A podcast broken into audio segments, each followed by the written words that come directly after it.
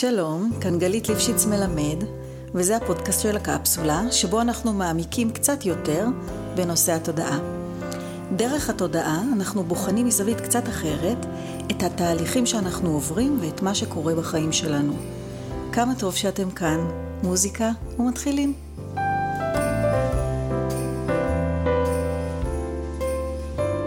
שלום עופרה. שלום וברכה.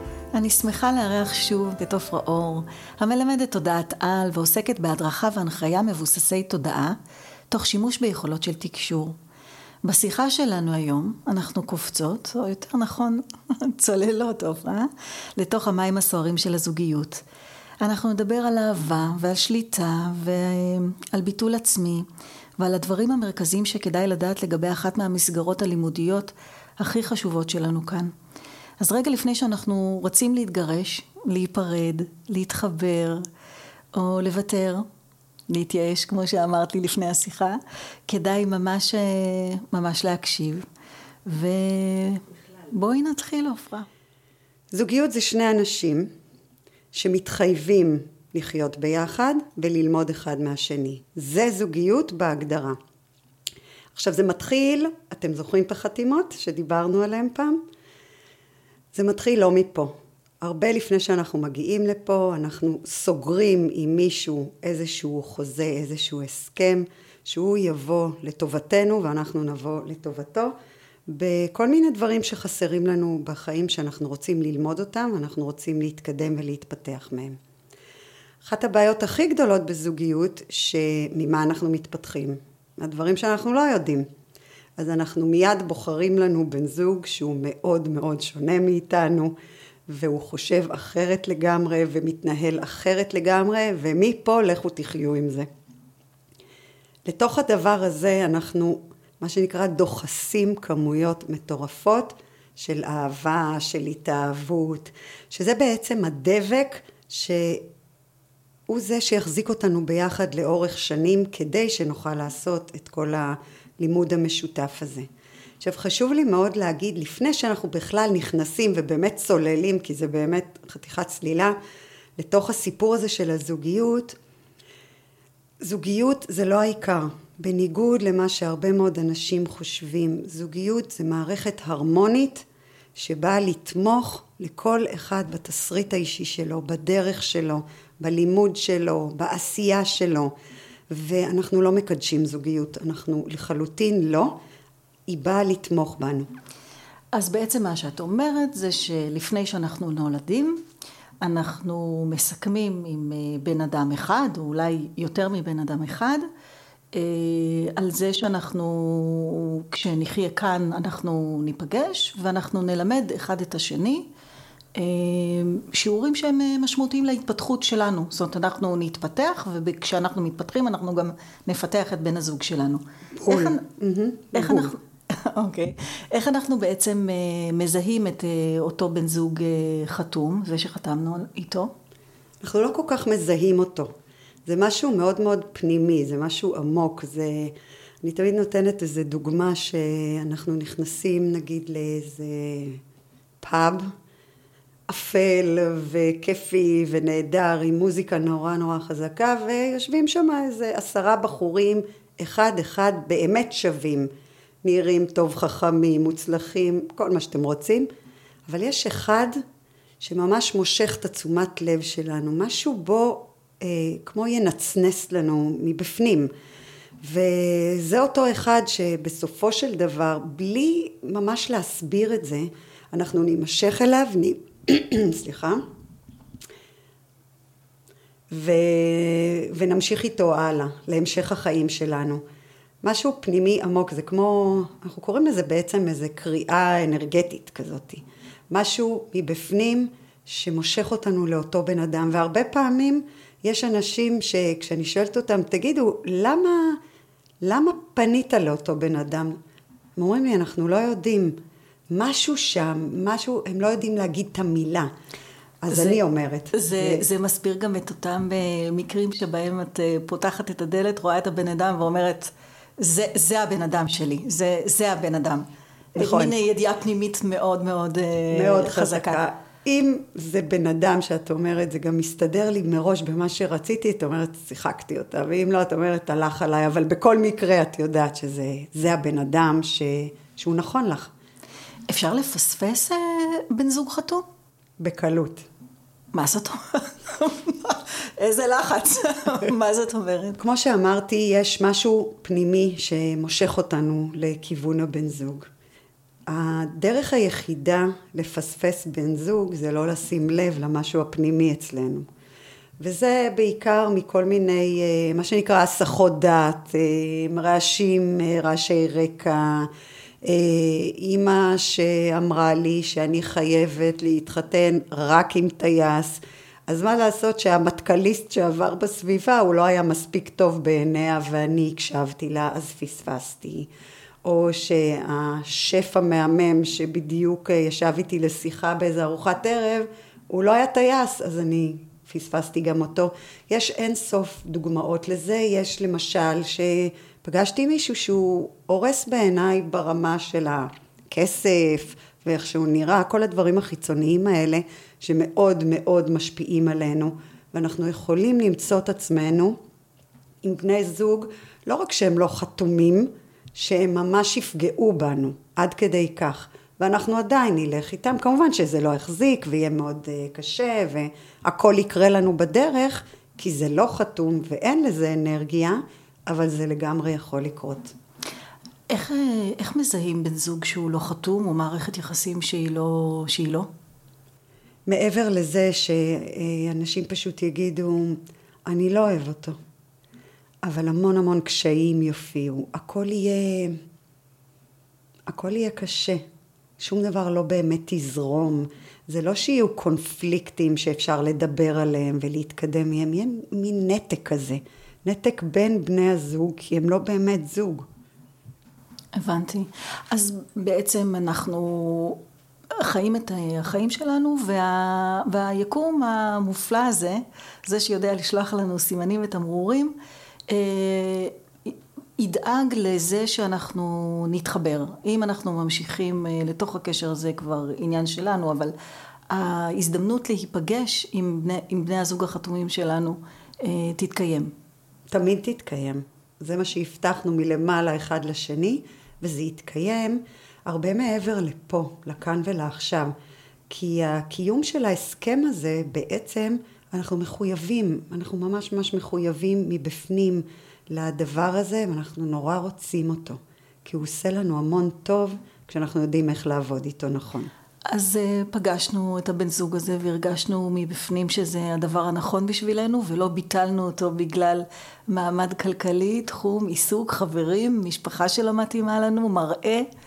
Uh, הוא לא היה גבוה מספיק, הוא היה גבוה יותר מדי. התחברנו ואנחנו מתחילים, אה, אנחנו בעצם אה, מתחילים את, ה, את הקשר אה, ודיברת על זה שאנחנו מגיעים ללמוד, ללמוד על עצמנו ויש לנו מחויבות גם כלפי בן הזוג שלנו. אז בואי אולי נדבר על איזה שהם שיעורים, ניתן דוגמה לשיעורים של למידה הדדית שיכולים להתקיים בזוגיות.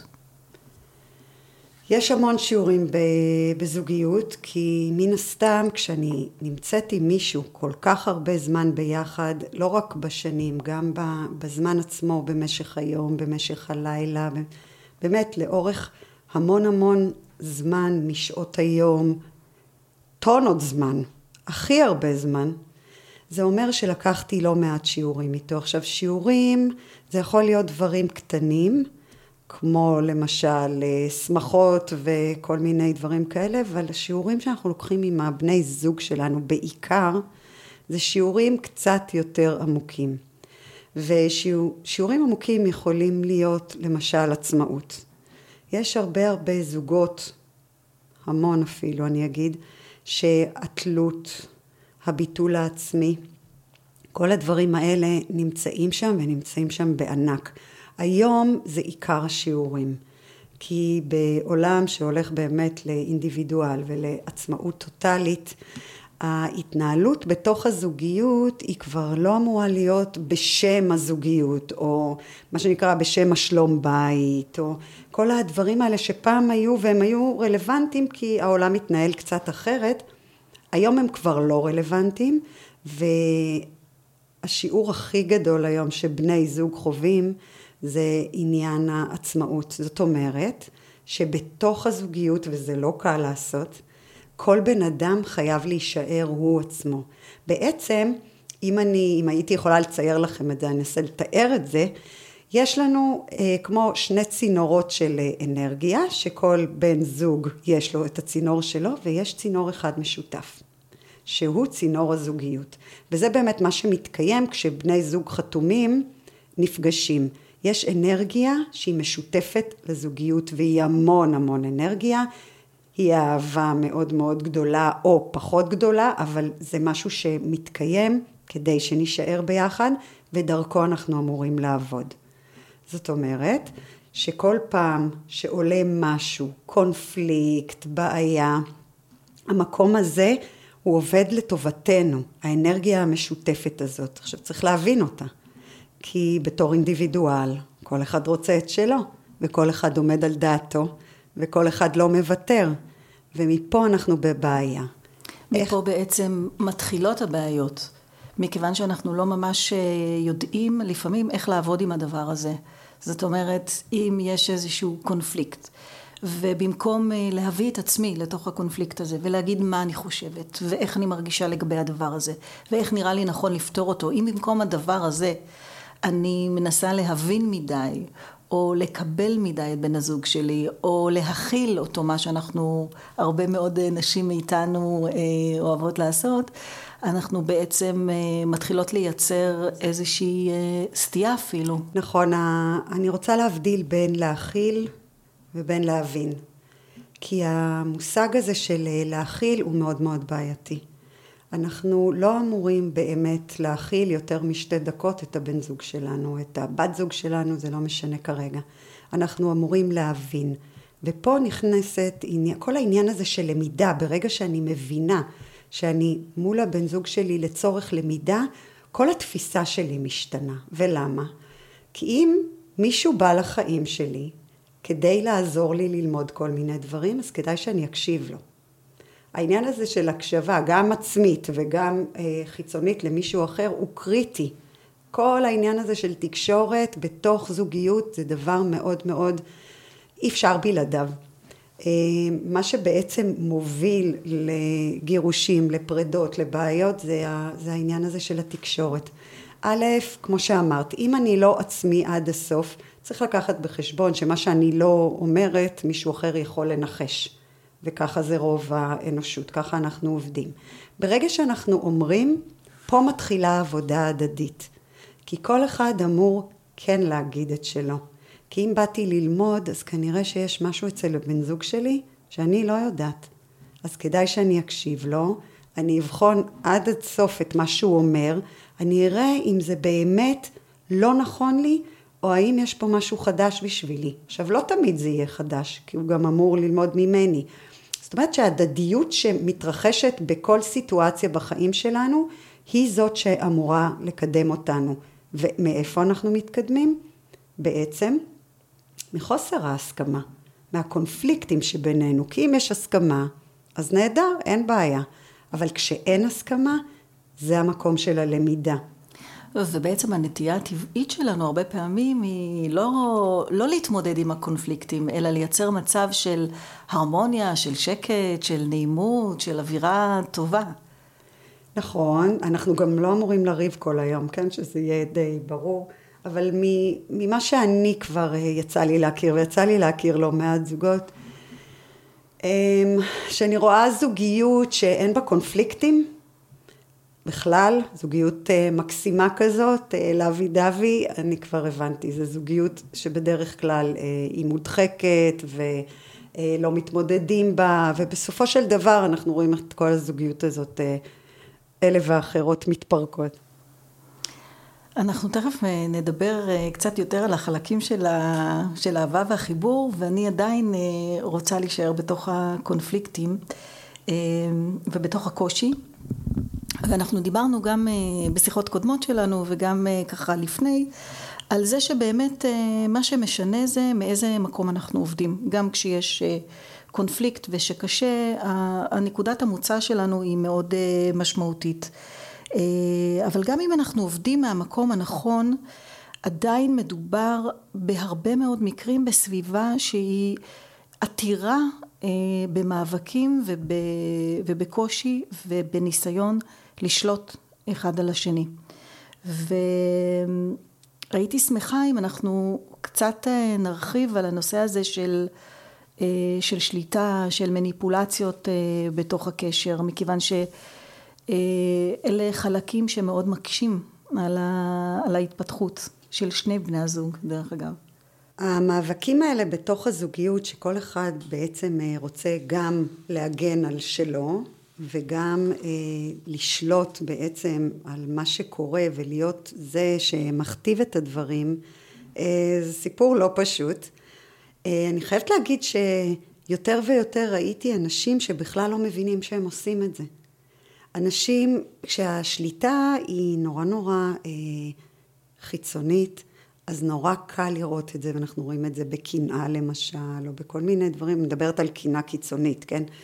כל מיני דברים כאלה שקל לזהות את זה, אבל לפעמים אנחנו בכלל לא מזהים שאנחנו עובדים מתוך שליטה. שאנחנו לא מזהים ששולטים בנו, או שאנחנו וגם, שולטים באחרים? גם וגם. לפעמים אנשים לא מזהים שהמקום שהם עובדים ממנו הוא מתוך שליטה, כי זה כל כך פנימי וכל כך עמוק, והם כל כך אה, נזקקים וצריכים את המקום הזה של שליטה. אני אדבר מהצד השולט רגע, בסדר? זה ש...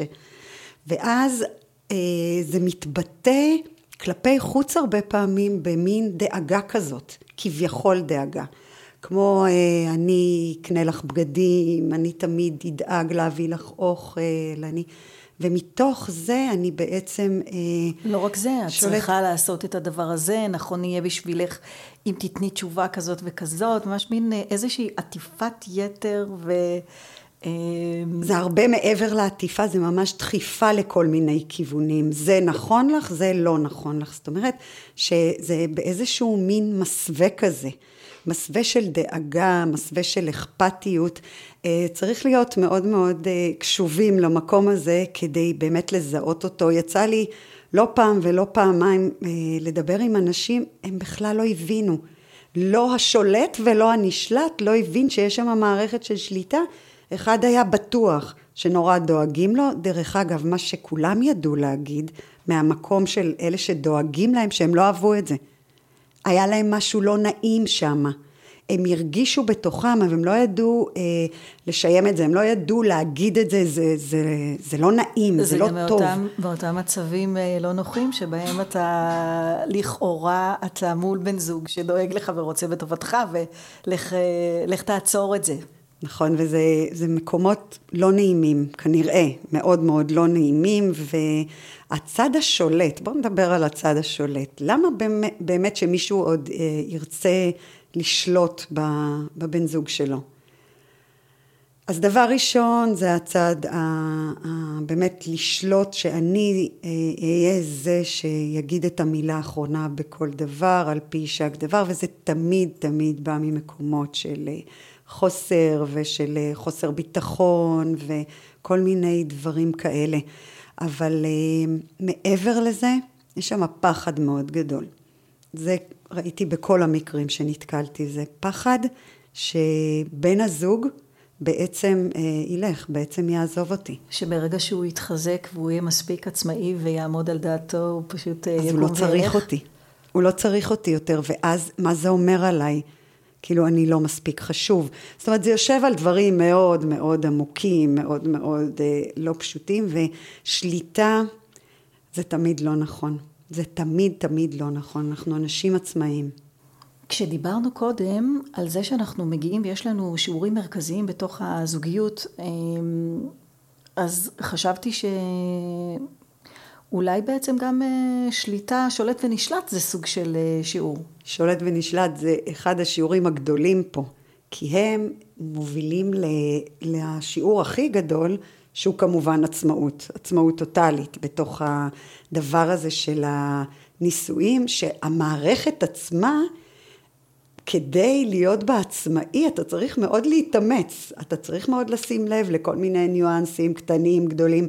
זה לא פשוט בתוך מערכת כזאת להישאר אתה.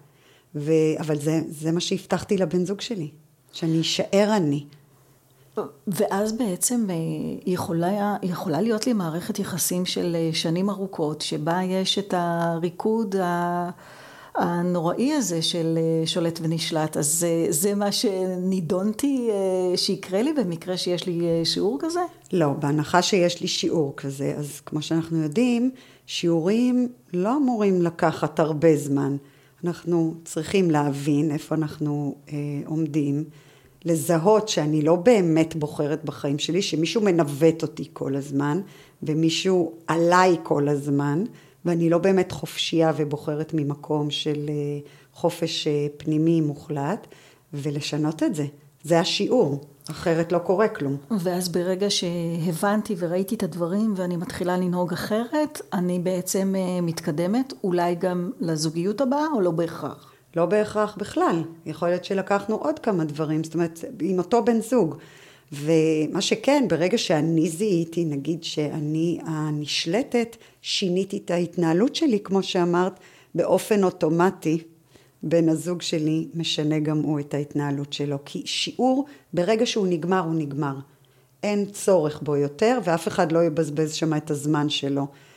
ראינו, הבנו, התקדמנו. לשיעור הבא...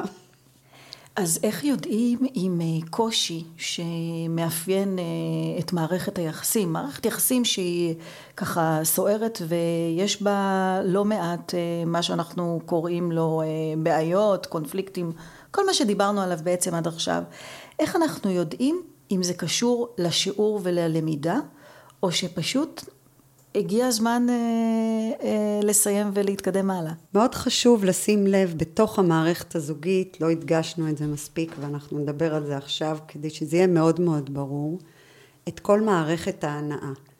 אם אנחנו כל הזמן בקושי וכל הזמן בקונפליקטים, משהו אנחנו פה מפספסים.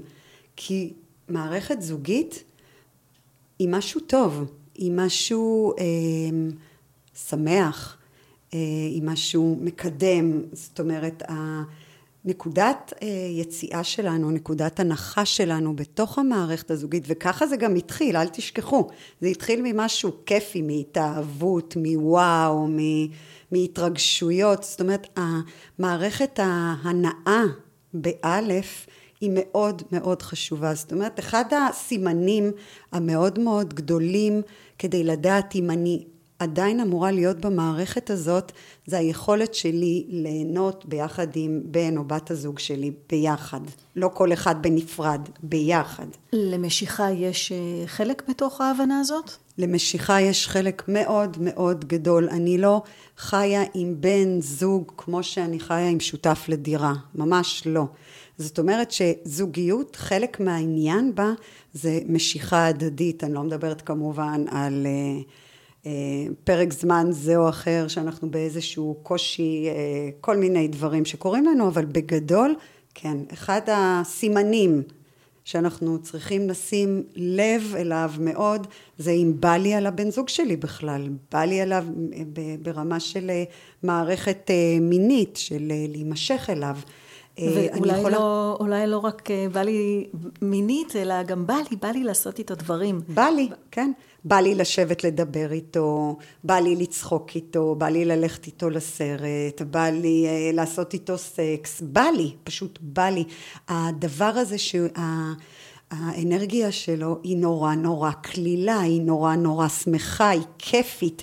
עכשיו, אם אין לי את זה עם הבן זוג, ואני אומרת עוד פעם, לכולנו יש אה, פרקי זמן בחיים שהם קצת יותר אה, אה, מורכבים, קשים, אנחנו עוברים בהם כל מיני דברים, לא על זה אני מדברת.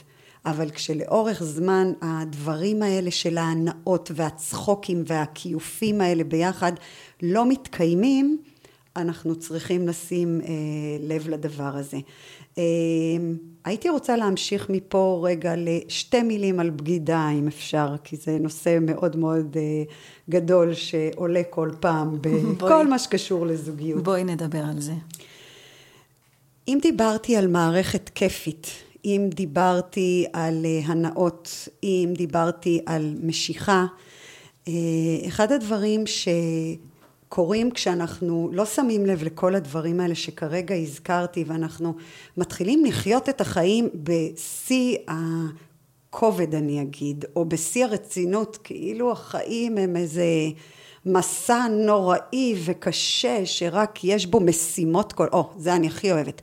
אנשים אומרים לי, יש לי מלא משימות בזוגיות. צריך לעבוד בזוגיות. צריך לעבוד בזוגיות. לא, לא צריך לעבוד בזוגיות. צריך להיות בזוגיות. צריך ליהנות בזוגיות, וכן, צריך להתמודד בזוגיות. אבל לעבוד בזה, זה לך לעבודה, תעבוד בעבודה. תהנה מהזוגיות. אה, גם הייתי רוצה להגיד, תוקיר אותה אפילו, כאילו, תראה כמה היא מורכבת, מעניינת, מסקרנת, המקומות האלה. כשחסר לנו בזוגיות, יש הרבה פעמים בגידות. אני לא נכנסת לטוב ורע, אני רוצה להגיד שבגידה, בגדול, באה לעורר אותנו. באה לנער את המערכת הזוגית, ובאה כמו פרוז'קטור להגיד, וואלה, חסר לי פה משהו, משהו לא עובד לי כמו שצריך. שלא יהיה פה אה, איזושהי אה, הבנה שאני מעודדת כן או לא בגידה, אני חושבת שאם משהו כזה גדול מגיע לי לחיים, אני לא אמורה להתעלם ממנו, וכדאי שגם הצד הנבגד וגם הצד הבוגד יבדקו את מערכת היחסים, כי בשביל זה זה הגיע, לא בשביל שום דבר אחר. אה, שני, שניונת, שניונת. את מדברת על זה שבגידה מגיעה כדי לעורר בתוך סביבה זוגית שהייתה בה או איזושהי הרדמות או חוסר תשומת לב או חוסר למידה, איזושהי סביבה שצריך אה, לעורר אותה. אמ, ואני חושבת שכשמגיעה בגידה היא יכולה אולי מצד אחד לעורר את בני הזוג אבל מצד שני היכולת להשתקם ממנה הרבה פעמים היא כמעט אפסית. זאת אומרת היא מביאה איתה כזה גל של רגשות ושל קושי שהרבה מאוד פעמים היא מעוררת אבל זה לא, זה לא באמת עוזר לשום דבר אני לא יודעת אם זה לא עוזר, אני רק רוצה להגיד שאנחנו הרבה פעמים מאוד לא סלחנים לבגידה לעומת דברים מאוד קשים שאנחנו עוברים בתוך הזוגיות שלנו.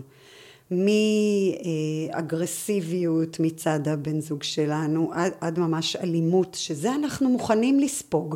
זה אנחנו... אה, אפילו אלימות מילולית. גם זה... מילולית, גם פיזית, גם הרבה מאוד אה, פגיעות ו... באמת מערכות יחסים מאוד מאוד מאוד לא נעימות ומאוד קשות שאני אשתמש במילה אגרסיביות אה, אפילו הפסיב אגרסיב. דרך אגב זהו, אה, פסיביות היא לא פחות... אה, נכון, לא פחות... אז את זה הם מוכנים לסבול, אבל כל דבר שקשור לבגידה, אני חושבת שהמילה הזאת היא קצת גדולה וקשה ובעייתית, וכמובן, כמובן שהיא מתיישבת אצלנו ישר על המון עניינים אה, רגשיים שהם לא תמיד רלוונטיים לכל הנושא הזה. אז אה, רק רציתי להעיר פה את העניין הזה. אז כשמגיעה אה, בגידה לתוך המערכת הזוגית שלנו, מה שאת בעצם מציעה לעשות זה א', להתעסק פחות בבגידה עצמה ויותר בקשר הזוגי, כאותה סביבה שבעצם יצרה את ה... הסיטואציה הזאת ואולי אה, לנסות ל... להיות בה פחות בצד הרגשי ויותר בצד ההבנתי? כן, אני, זה בדיוק מה שאני מתכוונת, אני רק רוצה, אה, כמו כל דבר, אה, להפריד, להפריד בין שני דברים. בגידה יכולה להיות המקום שבו אני מנסה לצאת מהזוגיות שלי. זאת אומרת שהרבה פעמים אני לא יעיז מכל מיני סיבות, אני כבר יודעת שזה לא נכון לי, אני יודעת שאני לא צריכה להיות שם, אני, ואני לא מעיזה מהרבה מאוד סיבות שהן לא כל כך רלוונטיות, זה יכול להיות מ, מקטע כלכלי, מקטע, אפילו מפחד, פשוט מפחד להיות לבד, לקום ולהעיז, ובגידה היא דרך, אה, אני רואה יותר ויותר אצל די הרבה אנשים, לקום ולצאת ואז הם אומרים לי אין לי שום בעיה שהבן זוג שלי ידע שידע כבר אוקיי? כי הם רוצים לסיים את הקשר. אני רוצה להבדיל בין זה למה שדיברנו קודם על אה, לטלטל למרות שגם זה מטלטל. אה, אנחנו צריכים כמו כל דבר אחר לבדוק לצורך מה הדבר הזה הגיע לחיים שלנו. כי בגידה כשהיא מגיעה זה לא יושב על כלום. זה אחרי הרבה מאוד דברים שהם מתבשלים אצלנו ואנחנו שואלים את עצמנו שאלות. דרך אגב, לא תמיד בקול רם. אנחנו שואלים את עצמנו ואנחנו מרגישים איזשהו חוסר ו... אולי אני... לפעמים זה גם תהליך שהוא לא, שהוא לא מודע בכלל. קשה לי להאמין שהוא לא מודע בכלל, אוקיי? כי זה משהו גדול. זה משהו גדול, אני מוציאה את עצמי מחוץ למערכת הזוגית הזאת באיזשהו אופן. אמ, אז אני לא חושבת שזה לא מודע, אבל העומקים שזה מגיע אליהם הם בטוח לא, אה, לא מודעים. הלמידה המשותפת אה, יכולה להמשיך להתקיים אה, גם אחרי, ש... גם אחרי שנפרדים, גם כשגרושים? המשותפת לא, כי נפרדים.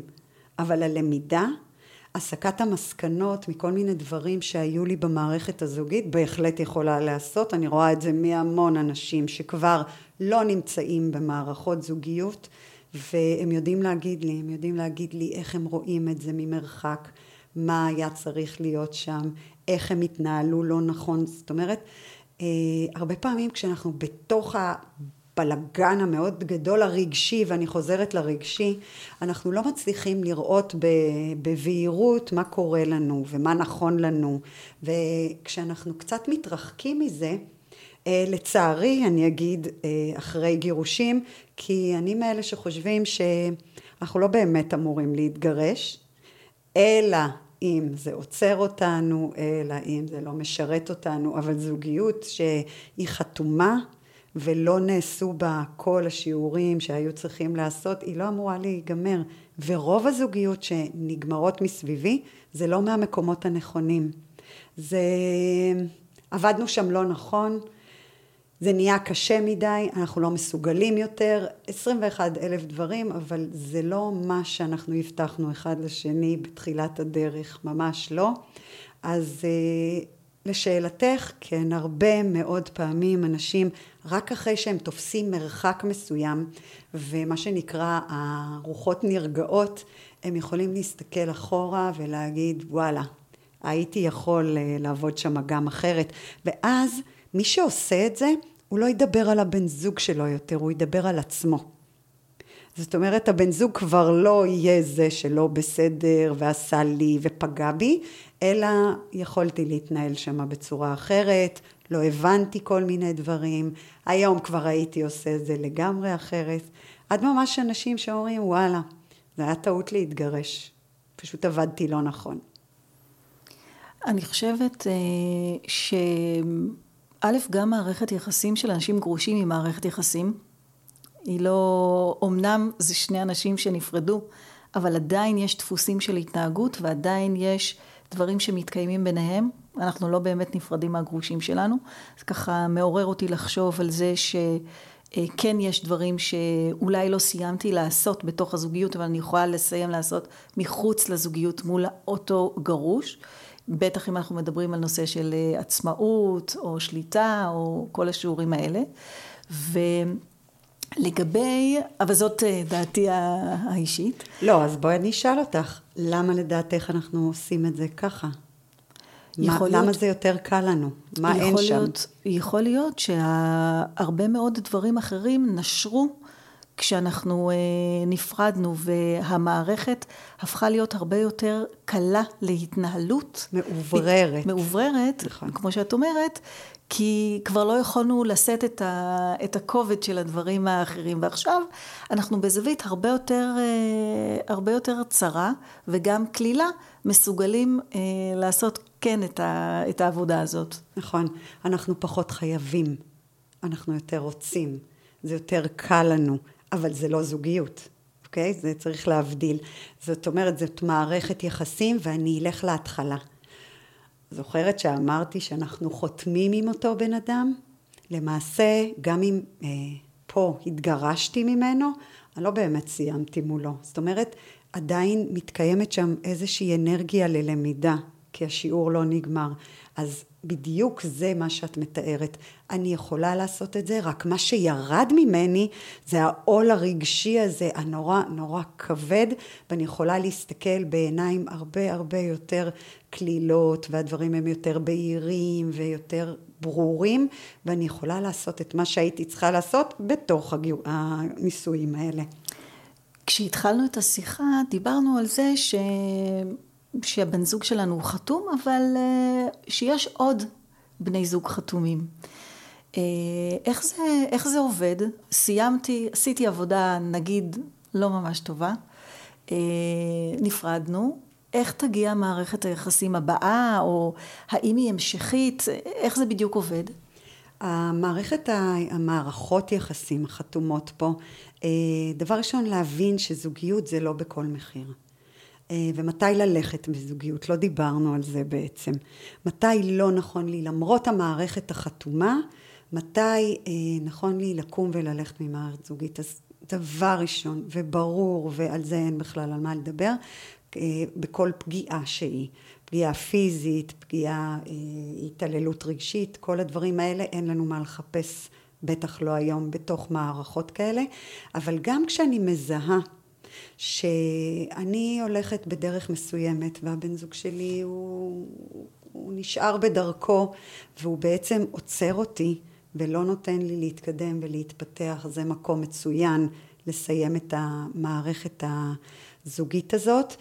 אה, כולנו פה היינו הרבה פעמים במקום הזה ואנחנו יודעים כמה המערכת הזוגית זה דבר לא פשוט להתמודדות ולכן אין פה בן אדם אחד שחתם על מערכת זוגית אחת. יש כאלה שחתמו בלי, זה כן, כמו שאמרתי, אבל אין אחד שחתם רק על מערכת זוגית אחת, מתוך הידיעה הפנימית והניסיונות עבר שלו, ש, שזה קשה.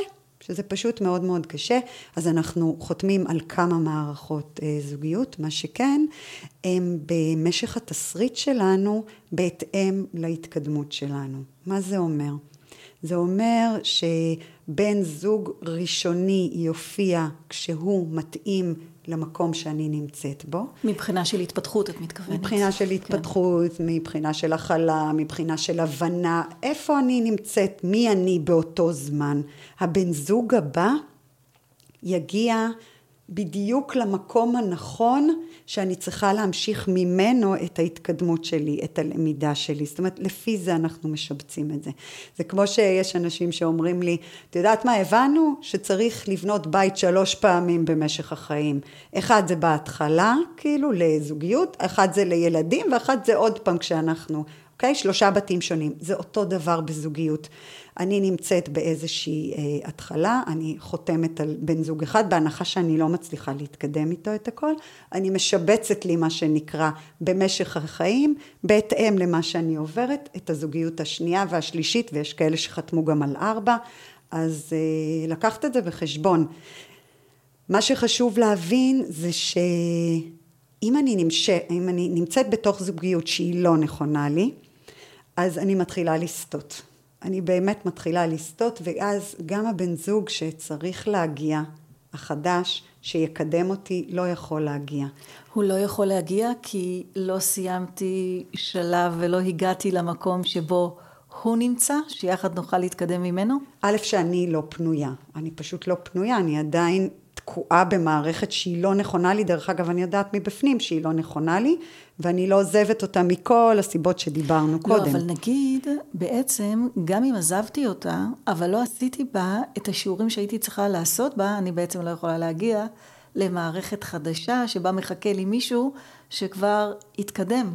נכון, ואני רוצה לתת את הדבר השני, ואני ברשותך אחזור דקה לבגידה. לפעמים דרך הבגידה אני מגיעה לבן זוג החתום הבא שלי.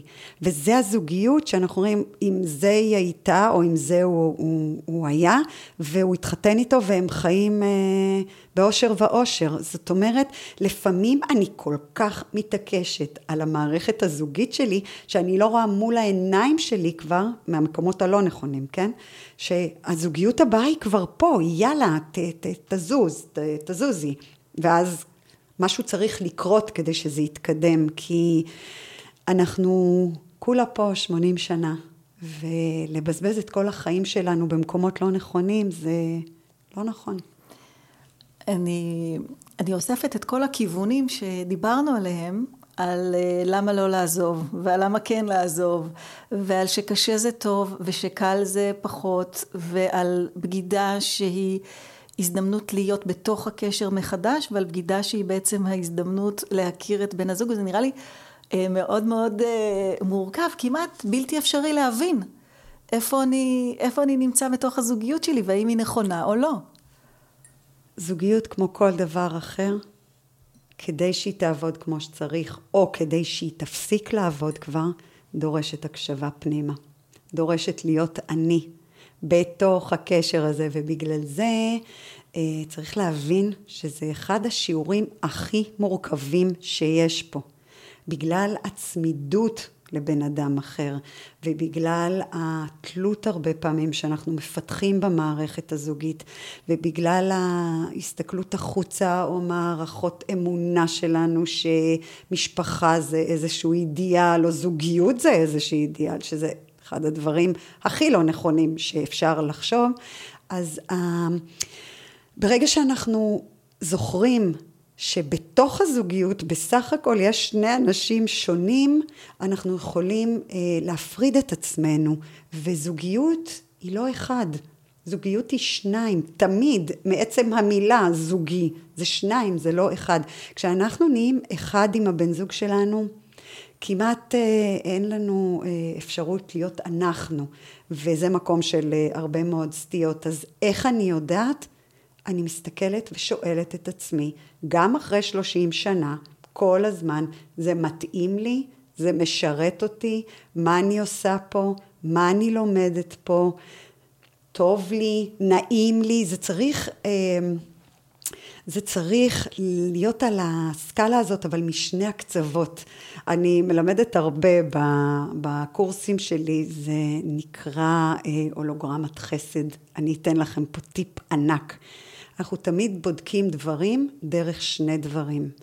דרך שפיטה ודרך חסד, וזה עובד ככה. אני בודקת אם מצד אחד הזוגיות שלי היא עדיין מקדמת אותי, מלמדת אותי, תומכת בי, זה מצד אחד. מצד שני, את כל הקטע של החסד. נעים לי, כיף לי, אני עפה על עצמי בתוך הסיפור הזה. כל הדבר הזה של הטוב, של השמח, של הוואלה, אוקיי? אז אם שני הדברים האלה עדיין מתקיימים בתוך הזוגיות שלי, אני במקום הנכון. אם אחד מהם כבר לא מתקיים, אז אני צריכה רגע להסתכל ולבדוק טוב טוב. ככה אני יודעת.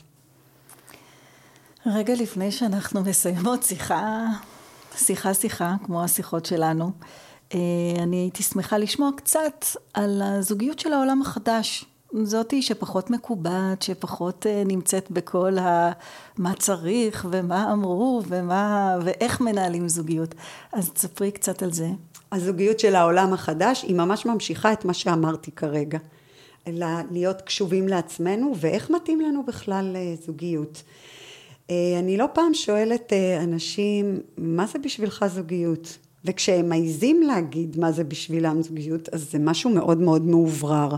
זה מאוד שונה מהלהיות 80 שנה ביחד באיזושהי קונסטלציה מאוד מאוד אה, ברורה ומקובלת ו, ומושלמת וכל המילים וההסתכלות הזאת. מה זה אומר זוגיות של העולם החדש?